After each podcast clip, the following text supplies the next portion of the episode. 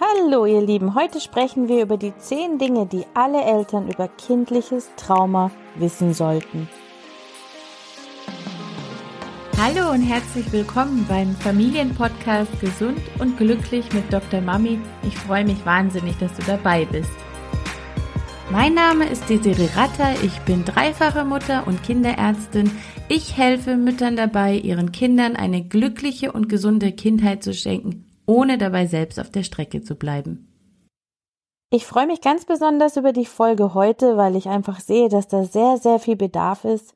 Ich habe in den letzten Monaten so viele persönliche Geschichten von euch erhalten, in denen ihr mir erzählt habt, wie übergriffig sich Erwachsene euren Kindern gegenüber verhalten haben. Und das ist leider so, weil Erwachsene versuchen, Kinder in ihr Alltagsprogramm reinzupressen, anstatt sich auf die Bedürfnisse der Kinder einzustellen. Und da ist es egal, ob wir vom Kinderarzt reden oder vom Friseur oder von der Krippe, vom Hort oder einfach nur von fremden Erwachsenen draußen. Es passiert leider immer und immer wieder, dass die Kinder Opfer der Übergriffigkeit von Erwachsenen werden. Ich habe so viele furchtbare Geschichten gelesen, dass ich irgendwann nicht mehr weiterlesen konnte, weil es mich so traurig gemacht hat. Ja, Kinder werden einfach zu Opfern, wenn sie mit Erwachsenen zu tun haben, die aus welchen Gründen auch immer, ja, sich in einem Zustand der Unverbundenheit befinden. Und diese Unverbundenheit kann stressbedingt sein, wenn zum Beispiel ein Arzt sein Programm durchziehen will und sich mit einem Kind beschäftigt, das einfach gerade nicht mitmachen möchte. Das Wartezimmer ist voll und irgendwann ist er so genervt von dem Kind, dass sein mitfühlendes Gehirn offline geht. Es kann aber auch komplexer sein, wenn Erwachsene zum Beispiel überhaupt keinen Zugang zu Kindern haben, zum Beispiel durch eigene Prägungen oder durch eigene Erfahrungen, die die Verbundenheit zu ihrem liebenden Ich irgendwie gestört hat. Und deswegen brauchen Eltern beziehungsweise Kinder ganz dringend Eltern, die ihre Grenzen für sie schützen und die wissen, was zu tun ist, wenn es doch zu einer potenziell traumatischen Situation gekommen ist. Aber nicht nur das, sie brauchen auch Eltern, die ihnen Werkzeuge an die Hand geben, mit denen sie übergriffiges Verhalten Fremder in Zukunft auch selbst abwehren können. Um Kinder helfen zu können, müssen wir die Zusammenhänge wirklich verstehen. Und deswegen möchte ich euch heute zehn Fakten zum Thema Trauma und Dissoziation an die Hand geben, die alle Eltern kennen sollten. Denn das übergriffige Verhalten unverbundener Erwachsener kann für Kinder traumatisch sein. Also erstens müssen wir sagen, nicht jedes furchtbare Ereignis ist gleich traumatisierend. Aber kein Erwachsener hat das Recht zu entscheiden, ob eine Situation für ein Kind furchtbar ist oder nicht. Das entscheidet das Kind ganz für sich selbst.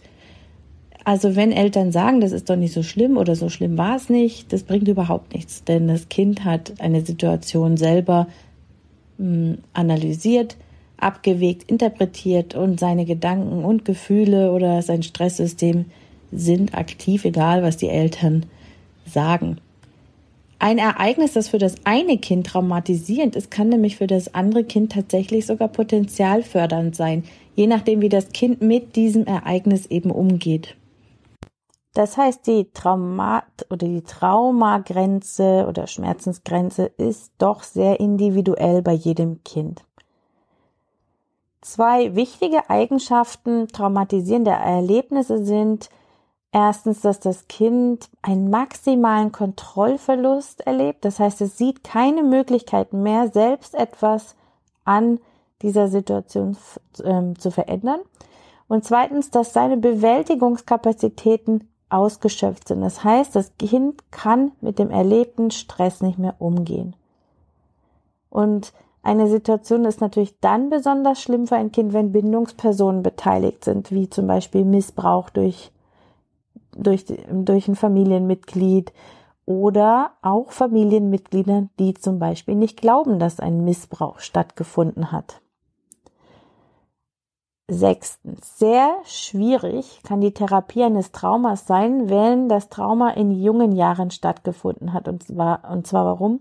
Ein Kind kann sich, wenn es also sprachlich noch nicht weit genug entwickelt hat, dann kann es sich wahrscheinlich nicht bewusst an das Trauma erinnern. Und das kann es natürlich schwer machen, wenn man wissen möchte, ob unspezifische Beschwerden einer posttraumatischen Belastungsstörung überhaupt in den traumatischen Formenkreis ähm, einsortiert werden, weil einfach manche Beschwerden könnten ja auch durch eine andere Erkrankung oder andere Belastungen stattfinden. Und wenn jemand nicht weiß, dass ein Trauma stattgefunden hat, dann kann diese Person natürlich auch nicht handeln erstmal oder ähm, sich aktiv Hilfe holen, weil dafür müsste ja ein Bewusstsein da sein.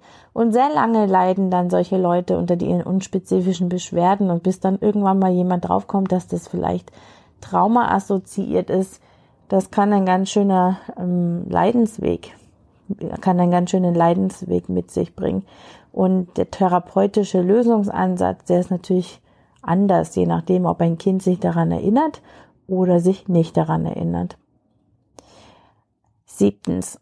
Ein Trauma ist nicht nur ein psychisches Problem, sondern es versetzt das Nervensystem und seine Regulationsmechanismen in eine Starre.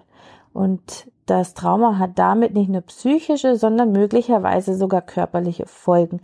Ich bin ehrlich gesagt davon überzeugt, dass viele der Dinge, der chronischen Erkrankungen, die Erwachsene haben, oder einige zumindest, ausgelöst werden durch unerkannte Traumata, die noch im Körper wüten auf zellulärer Ebene. Achtens. Ein Kind, das einer traumatischen Situation ausgeliefert ist, kann sein Nervensystem nicht selbst beruhigen.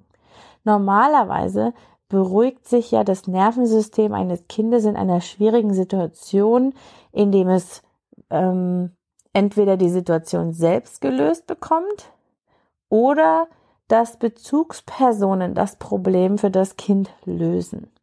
Das kindliche Gehirn wird in dem Fall, dass es die Situation als unlösbar interpretiert, das hatte ich ja schon angesprochen, mit Stresshormonen überschwemmt, die den Gehirnzellen tatsächlich schaden können.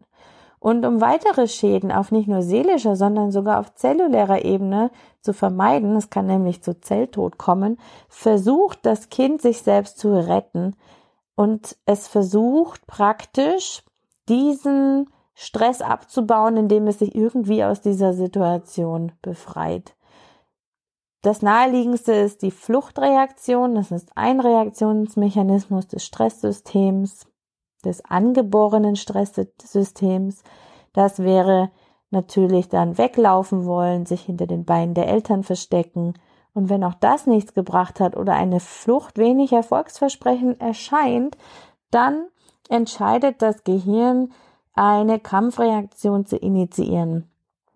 Also Flucht wäre die, Fl äh, die Flight-Reaktion, die dann die Kampfreaktion wäre die Fight-Reaktion. Hier würde das Kind zum Beispiel schreien, beißen, um sich schlagen. Und wenn das alles nichts bringt oder das Kind in seiner Not ignoriert wurde und das Gehirn maximalem Stress ausgeliefert wird, dann wählt es seinen letzten Ausweg. Die Erstarrungsreaktion, die Freeze-Reaktion. Und bei dieser Freeze-Reaktion ist der Körper des Kindes ruhig und die Psyche und der Geist ist sozusagen dissoziiert. Was das ist, da kommen wir gleich nochmal dazu.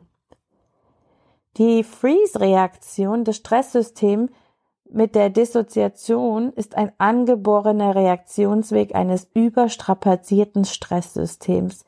Das Kind, ja, das stellt sich praktisch tot. Sein Körper funktioniert, aber es hat wie sein Bewusstsein abgespalten, damit es nicht mitkriegt, was passiert. In solchen Situationen können misshandelte Kinder sich begeben, ähm, zum Beispiel bei einer Vergewaltigung.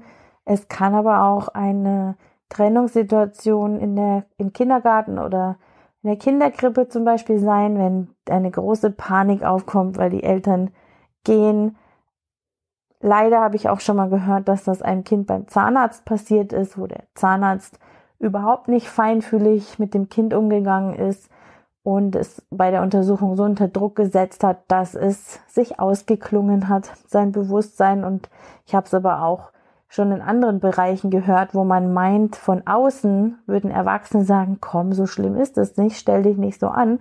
Aber für das Kind war es unbewältigbar stressig. Also bei der Dissoziation verschwindet das Kind psychisch und irgendwie auch physisch, um nicht bewusst dabei sein zu müssen. W. Allen hat gesagt, wenn ich schon sterben muss, dann will ich wenigstens nicht dabei sein. Das Kind spaltet sich also von seiner Wahrnehmung ab. Es herrscht ein Zustand absoluter Unverbundenheit mit seinem Selbst. Und so kann es die Erkenntnis, ja, das passiert mir gerade wirklich, diese Erkenntnis kann es nicht erleben. Das Kind sieht vielleicht ruhig und entspannt aus für nicht achtsame Beobachter, aber eigentlich hat es seine bewusste Wahrnehmung ausgeschalten, weil es den Stress nicht mehr aushalten kann. Die Freeze-Reaktion ist also ein Schutzmechanismus des Gehirns, das das Ziel hat, das eigene Überleben zu sichern, nämlich dann, wenn die Kampf- oder die Fluchtreaktion ähm, als erfolgslos angesehen werden. Das passiert jetzt natürlich nicht alles so bewusst, dass das Kind denkt, oh, jetzt nehme ich die, die Kampfreaktion, jetzt nehme ich die Fluchtreaktion. Das ist ein ganz automatisches Programm, das unbewusst im Kind abläuft, wie auch in allen Erwachsenen und schon seit Jahr mal Millionen von Jahren genauso abläuft. An dieser Funktionsweise ist nichts zu ändern und deswegen müssen die Kinder mit ihren Gefühlen, Bedürfnissen und Ängsten gesehen und wahrgenommen werden, damit dieser automatische Reaktionsweg des Gehirns nicht eingeschlagen werden muss. Es ist sehr, sehr wichtig, dass Eltern ein Basiswissen zum Thema Trauma haben, damit sie wahrnehmen können, wenn ihr Kind dissoziiert, damit sie ihr Kind nach potenziell traumatischen Erlebnissen emotionale Erste Hilfe anbieten können, damit sie ihr Kind ernst nehmen, wenn es in Not gelangt und damit sie wissen, wann sie sich professionelle Hilfe holen sollen. Es ist nämlich nicht so, dass das Kind halt dann mal dissoziiert und eine Stunde später, wenn es wieder aufgewacht ist, so ungefähr, dann ist wieder alles in Ordnung. Nein, diese Überlebensmechanismen hinterlassen einen Fingerabdruck in der Zelle, im Stoffwechsel. Sie beeinflussen den Zellstoffwechsel, das Nervensystem und wenn eine Spannung da ist, dann sollte sie im Laufe der Zeit zum Beispiel durch Psychotherapie wieder abgebaut werden.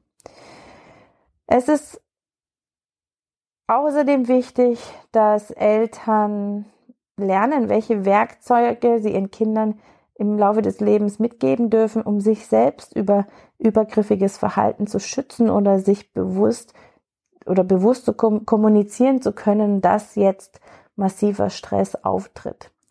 Also wenn dich das Thema interessiert und du möchtest wissen, wie du sowas mh, mm, erkennst, wie du dein Kind währenddessen und danach unterstützt und wie du dein Kind stärken kannst, um solche Situationen in Zukunft zu vermeiden, dann würde ich mich sehr freuen, wenn du dich zu dem Webinar anmeldest. Emotionale Erste Hilfe nach einem traumatischen Erlebnis und du kannst den Link in den Show Notes finden. Ich glaube, das ist sehr, sehr wichtig und sehr gut, wenn wir Eltern uns damit beschäftigen, um potenzielle seelische und körperliche Krankmacher in der Zukunft unserer Kinder zu vermeiden oder zu reduzieren. Alles Liebe. Ciao. So, das war's für heute beim Familienpodcast Gesund und Glücklich mit Dr. Mami und ich freue mich auf das nächste Mal. Ciao!